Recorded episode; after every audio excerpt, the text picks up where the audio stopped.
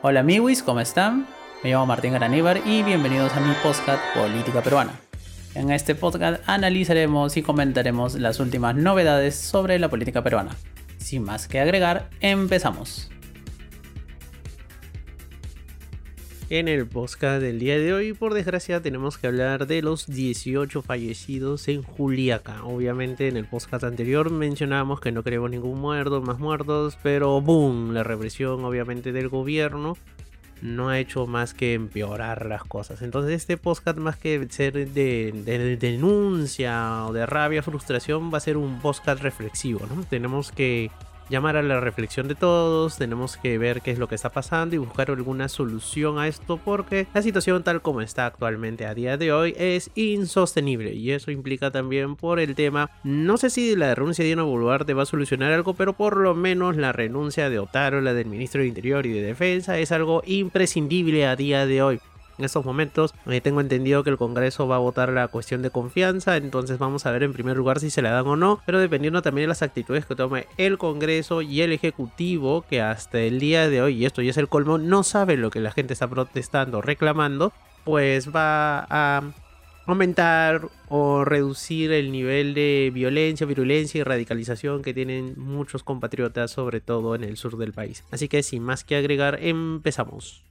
Para empezar así simplemente a modo muy breve de resumen, tenemos que recordar que todas estas protestas nacen del descontento por la vacancia de Pedro Castillo, que ya lo hemos dicho más de una ocasión, es una vacancia bien hecha, Castillo está bien vacado, él trató de hacer un golpe de estado, o un autogolpe como lo quieran llamar, entonces lo vacaron pero obviamente también hay una sensación de que el Congreso siempre estuvo jodiendo, jodiendo y jodiendo al gobierno de Pedro Castillo, que no le dejaron trabajar. Y justamente en estos sectores del sur, especialmente en Puno, Juliaca, es donde se concentraban el mayor número de demandas, digamos, se podrían decir entre comillas, más radicales.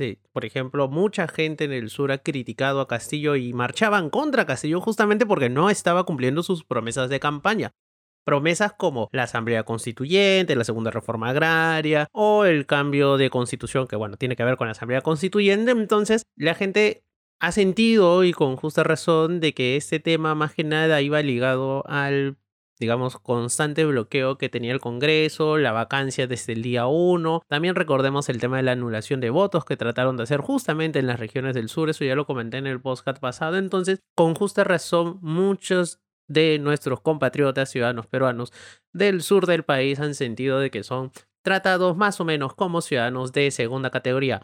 Esto no es algo nuevo, es una exclusión histórica que han tenido las poblaciones quechohablantes, altoandinas, de la serranía del país, es una exclusión histórica que siempre han tenido. Entonces no nos sorprende de que uno se hayan sentido mal y que hayan puesto mucha ilusión en Pedro Castillo, que era un candidato y fue presidente, alguien también que provenía del Ande, alguien que era visto más cercano a ellos, uno como ellos llegando al gobierno. ¿no? Entonces obviamente eso generó mucha expectativa y también ha generado muchas reacciones de parte de Lima. Bueno, Cerrando este pequeño paréntesis, las protestas tienen muchas demandas puntuales que algunas son muy viables y otras son totalmente inviables, ¿no? La primera de ellas es la renuncia de Dina Boluarte, que se podría hacer difícil, pero se puede hacer. La segunda es el cierre del Congreso, mucho más difícil porque técnicamente no se debería de cerrar el Congreso, sino deberían de adelantar su salida, ¿no? Pero digamos, en argot popular es casi igual, ¿no? Entonces, bastante difícil que suceda, sí, podría suceder también el tercer punto es el adelanto electoral. Ese sí es algo mucho más fácil de hacer. Ellos lo querían para el 2023. Obviamente el Congreso los mandó a la mierda y dijo que sea en el 2024. El otro punto es el tema de la Asamblea Constituyente. Este es un tema un poco más complejo que en realidad merece un postcat aparte para explicar. Pero la respuesta en corto es que sí, sí se podría hacer con algunos cambios, unas modificaciones. No necesariamente tiene que pasar el Congreso, o sea, no es necesario seguir lo del artículo 206. Pero bueno, esto es algo que, se, como digo, se debería analizar en otro postcat. Pero la respuesta es que sí se podría, ¿no? Y el último punto, que ese y ese sí es el más complicado, por no decir prácticamente imposible, para mí es totalmente imposible, es la restitución de Pedro Castillo. Recordemos que Pedro Castillo está preso no por las siete carpetas fiscales que lo acusaban de corrupto, sino por el intento de golpe de Estado. Entonces, en ese sentido, sí es bien yuca, uno, de que él salga de la cárcel, tiene una lejana posibilidad de salir de prisión. Y dos, es prácticamente imposible de que él vuelva al gobierno. Eso sí hay que dejarlo bien claro. Entonces, estas personas, por ejemplo, el mucho discurso de que se ha dado desde Lima respecto a estas demandas es que están pidiendo imposibles. Como acabo de mencionar hace un rato, hay cosas que son muy difíciles y salvo una, que es la restitución de Pedro Castillo, esa sí es imposible. El resto son viables. Difícil, sí. Bastante difícil en muchos casos, sí, que implican digamos, mucha negociación y, que ambos actores cedan mucho, sí, pero imposibles no son. Entonces, cerrar esa opción desde el inicio, o sea, simplemente escuchar una demanda y decir, imposible, no la hago, es algo que viene ya, digamos, eh, es algo que ya hace que la gente se frustre más y esa frustración obviamente los lleva a la radicalización de medidas para que ellos sean escuchados, ¿no? Esto ya lo hemos visto antes en otras regiones también donde han habido protestas. Y justamente en Juliaca es que empezaron también protestas más duras, más fuertes. Y también está por otro lado el, la dinámica oficial, ¿no? El discurso oficial, ese discurso que agarra y te dice que las Fuerzas Armadas usan, y la Policía Nacional, sobre todo la Policía Nacional, usa eh, las armas de fuego en estricto cumplimiento y respeto a los derechos humanos. Y esto es algo totalmente falso, ¿no? O sea, ya muchos este, abogados, académicos ya han señalado que tanto los decretos como las leyes que regulan el accionar policial son muy claros al decir de que únicamente un oficial un policía o un militar está facultado a usar armas únicamente cuando su vida está en grave peligro. O sea, el arma es un último recurso que tú utilizas solamente para salvaguardarle la vida propia, no para salvaguardar la integridad de alguna infraestructura pública, por más crítica que sea o por más vital que sea como una carretera, un aeropuerto, eh, no sé, una planta eléctrica o whatever.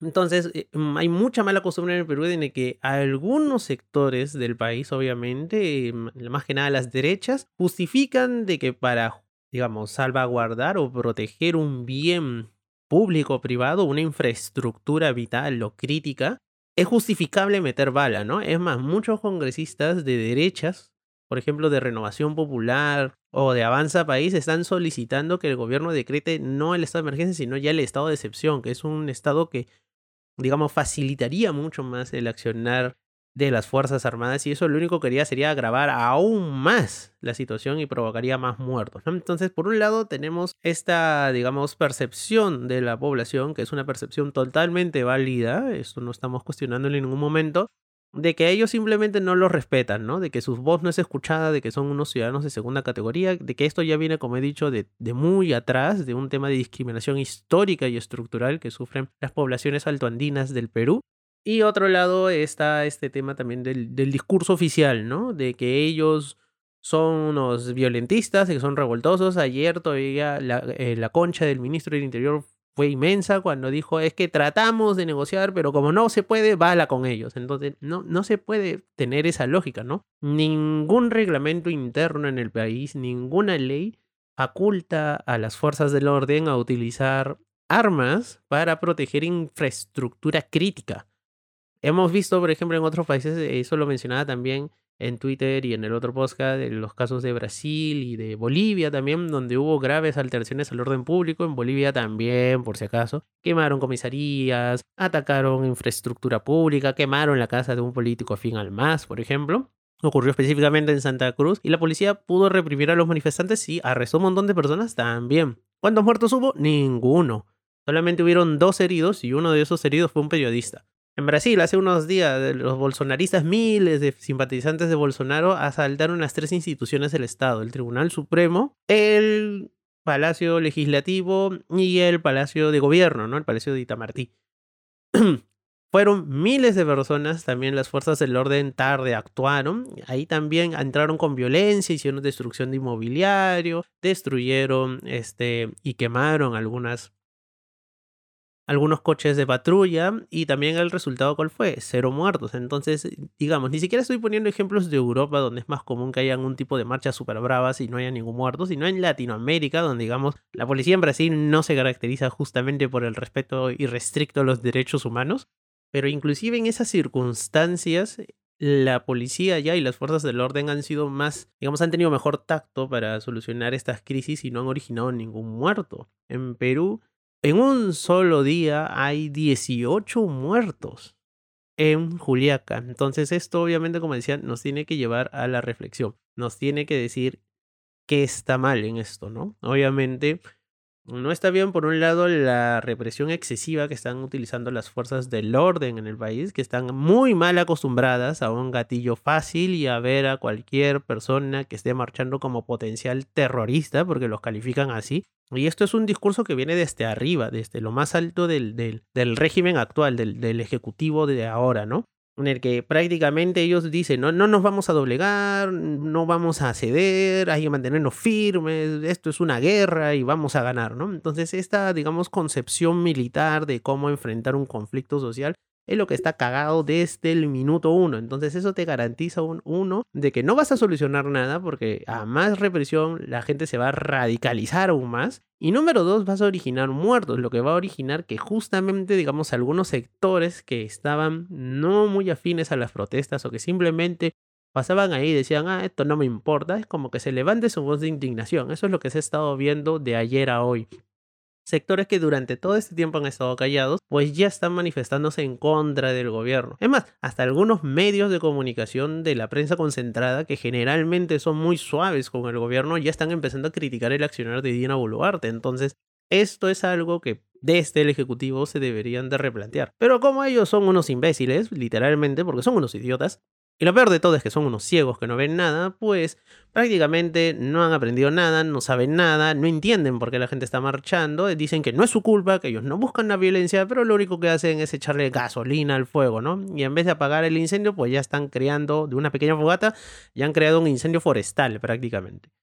Entonces, eso es por un lado, ¿no? La, la respuesta represiva muy brutal del Estado, esto tiene que llamarnos a la reflexión también el tema, como ya decía, de la discriminación, ¿no? Entonces, estos dos factores que están allí es algo que no se puede tolerar, ¿no? Este es algo que cualquier peruano de bien, por ejemplo, una cosa que tiene que pedir por lo menos es la renuncia del premier, del ministro del Interior y del ministro de Defensa. Eso es lo mínimo, por lo menos para que, puta, no sé, Dina, aunque sea, conduzca o vea que el fin de la reforma política. Porque también, gente, hay que ser sinceros, ¿no? O sea, ya que estamos en modo reflexivo ya, imaginemos que todo el gabinete y Dina renuncian. Entonces, ¿quién asume la presidencia? Porque obviamente la presidencia no va a estar vacante, ¿no? Ese puesto no va a estar vacío. Quien asumiría en ese caso sería el presidente del Congreso, ¿no? Si no hay ninguna elección de la mesa directiva y la mesa directiva se va a dar por dos motivos, ¿no? O sea, se va a escoger una mesa directiva solamente por dos motivos. O porque toda la mesa directiva renuncia porque se presenta una moción de censura y esta alcanza los votos suficientes y censuran a la mesa. Entonces, ¿qué va a pasar? Williams, José Williams, sería presidente. Y yo no creo que ese man esté en condiciones de que mejoren las cosas o se calmen las aguas, porque hay que mostrar gestos políticos justamente para que esta espiral de violencia y radicalización que tienen con justa razón muchos compatriotas en el sur se calme un poco, ¿no? O sea, algo importante hay que hacer es, es uno, es levantar el estado de emergencia en todo el país. Dos, retirar a las Fuerzas Armadas que regresen a los cuarteles. Tres, es literalmente empezar mesas de diálogo. Se necesita un gran diálogo nacional entre todos los sectores involucrados. Eso implica hacer diálogos descentralizados en todas las regiones del país, principalmente en las del sur, que es donde se concentra el mayor número de muertos. Y esto también implica de que todos los actores, y repito, todos los actores tienen que ceder, porque una negociación es efectiva cuando hay concesiones recíprocas. pocas palabras, la gente podría, y lo pongo en condicional, aguantar el tema del adelanto electoral del 2024 siempre y cuando, por ejemplo, se condicionen a otras cosas, ¿no? Como el tema, no sé, de la Asamblea Constituyente, como un tema de un referéndum, como un tema de reformas políticas serias.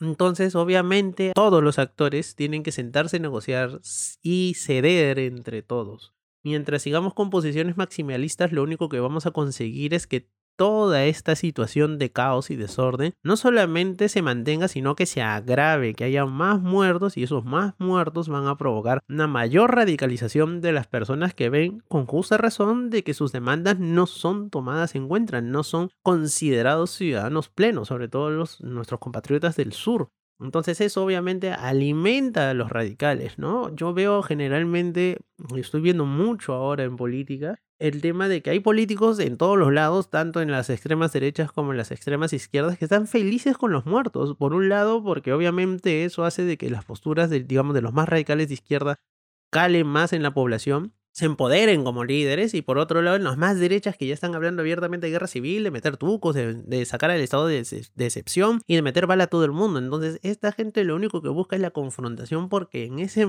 digamos, en este contexto de caos, esas posiciones radicales son las que ganan más peso, ¿no? Cuando lo que se debería de hacer en este momento es bajar las revoluciones, sentarnos a dialogar y en base a ello buscar soluciones. Yo obviamente no tengo la varita mágica, yo no sé cuál es la solución, pero sí sé, por ejemplo, de que en base a ese diálogo van a salir algunas propuestas más que interesantes y que en ambos lados van a tener que ceder porque la situación tal cual está ahorita, mm, pues no puede continuar, obviamente, eso es algo que queda muy claro, ¿no? Y una última también reflexión final, y esto no es que me haga súper comunista, ni tampoco me va a hacer súper facho, pero hay que saber diferenciar muy bien las cosas. Una cosa es la protesta legítima, que es mayoritaria en la población, que buscan a través de un, movimiento social, de marchas, que están plenamente garantizadas en la Constitución que es un ejercicio normal en un Estado democrático de derecho, como en teoría es el Perú, hacer marchas, ¿no? Una cosa es manifestarse, hacer marchas, ir a una plaza, ¿no? Otra cosa diferente es hacer violencia. Yo entiendo perfectamente de que en ese contexto actual, obviamente, digamos, la forma de llamar la atención es bloqueando carreteras, eh, tratando de tomar aeropuertos, esa cosa. No es lo ideal, pero también recordamos la sentencia del Tribunal Constitucional que declaró, digamos, la, o constitucionalizó el derecho a la protesta y el mismo tribunal ha señalado de que, por ejemplo, tomar una carretera no constituye delito, es parte del ejercicio del derecho a la protesta. Otra cosa es, por ejemplo, tomar determinados bienes, ¿no? Digamos, un aeropuerto o algo así. Y otra muy diferente es la respuesta estatal, cómo se toma y cómo se responde. Obviamente, si tú respondes a balazos, la gente no se va a quedar tirándote flores, te va a responder con piedras, con palos. Entonces, por un lado, se tiene que condenar tanto la violencia estatal, que es, digamos, la mayoritaria, la aplastante de todos los muertos que hay hasta ahorita. 45 son civiles. Hay un policía muerto ahora. Ah, parece ser que en Puno ha matado a un policía ayer. Pero hay 45 civiles muertos y solamente hay hasta el momento oficialmente un policía fallecido. Y por eso se tiene que condenar tanto la violencia ejercida por determinados actores dentro de la protesta, porque no vamos a generalizar acá todo, como la violencia ejercida por los cuerpos policiales en determinadas actuaciones. Por ejemplo, en Ayacucho, en Abancay también pasó esto. En Puno, donde se han roto todos los récords, 18 muertos en un día. En Ayacucho hubo 10 muertos en un día. En Apurímac, perdón, en, la región Apurímac también hubo 6 muertos. En Junín, en Pichanaque hubieron 3 muertos. En La Libertad hubieron 3 muertos. En Arequipa han habido 2 muertos. Entonces, Obviamente estas actuaciones policiales en esos puntos específicos del país, en, esas, en esos contextos específicos, porque han habido otras actuaciones policiales que no han generado ningún muerto. Entonces, obviamente, determinadas actuaciones policiales son condenables por el nivel excesivo de violencia que ejerce. Entonces, no está mal que una persona condene la violencia que ejercen ciertos manifestantes, como que también condene la violencia ejercida por los cuerpos y fuerzas de seguridad del Estado. Esto no te hace ni facha ni te hace súper rojo. Y eso es todo por ahora. Estas son las reflexiones. Obviamente hay que entender el por qué las protestas. Esto no significa que se avale el uso indiscriminado de la violencia. Eh, hay que entender el origen, el contexto de la protesta, el por qué están protestando, cuál ha sido la respuesta del Estado, que ha sido una mierda literalmente. Y esto obviamente nos tiene que conducir a reflexionar, reflexionemos por favor amigos, hay 18 muertos en un solo día, eso no está bien bajo ninguna circunstancia, no se puede justificar bajo ninguna manera que una vida valga mucho menos que proteger un puto aeropuerto o una comisaría o una sede del Ministerio Público. Es momento de reflexión, de diálogo, de escucharnos con respeto, sin superioridades morales, intelectuales, whatever. y tratar de buscar una solución. Como digo, yo no tengo la varita mágica, yo no sé cuál es la solución ideal o perfecta, yo no sé cuál es el camino, pero lo único que sí sé es que en base a ese diálogo sincero, a ese diálogo honesto, horizontal, que debemos de tener todos los peruanos, es que saldremos adelante de esto. Porque si seguimos con estas posiciones maximalistas, tanto de un lado como del otro, esta vaina no pinta nada bien. Y por favor, Otárola, renuncia. Renuncia, de verdad. Tú la estás cagando con todas las letras, así literalmente la estás cagando, mano. Y nada, eso es todo por ahora. Y cuídense, ojalá no tengan que sacar otro podcast lamentando más muertes. Pero vamos a ver cómo evoluciona la situación en el país. Y nada, eso es todo por ahora, amigos. Nos vemos en la próxima entrega. Bye bye.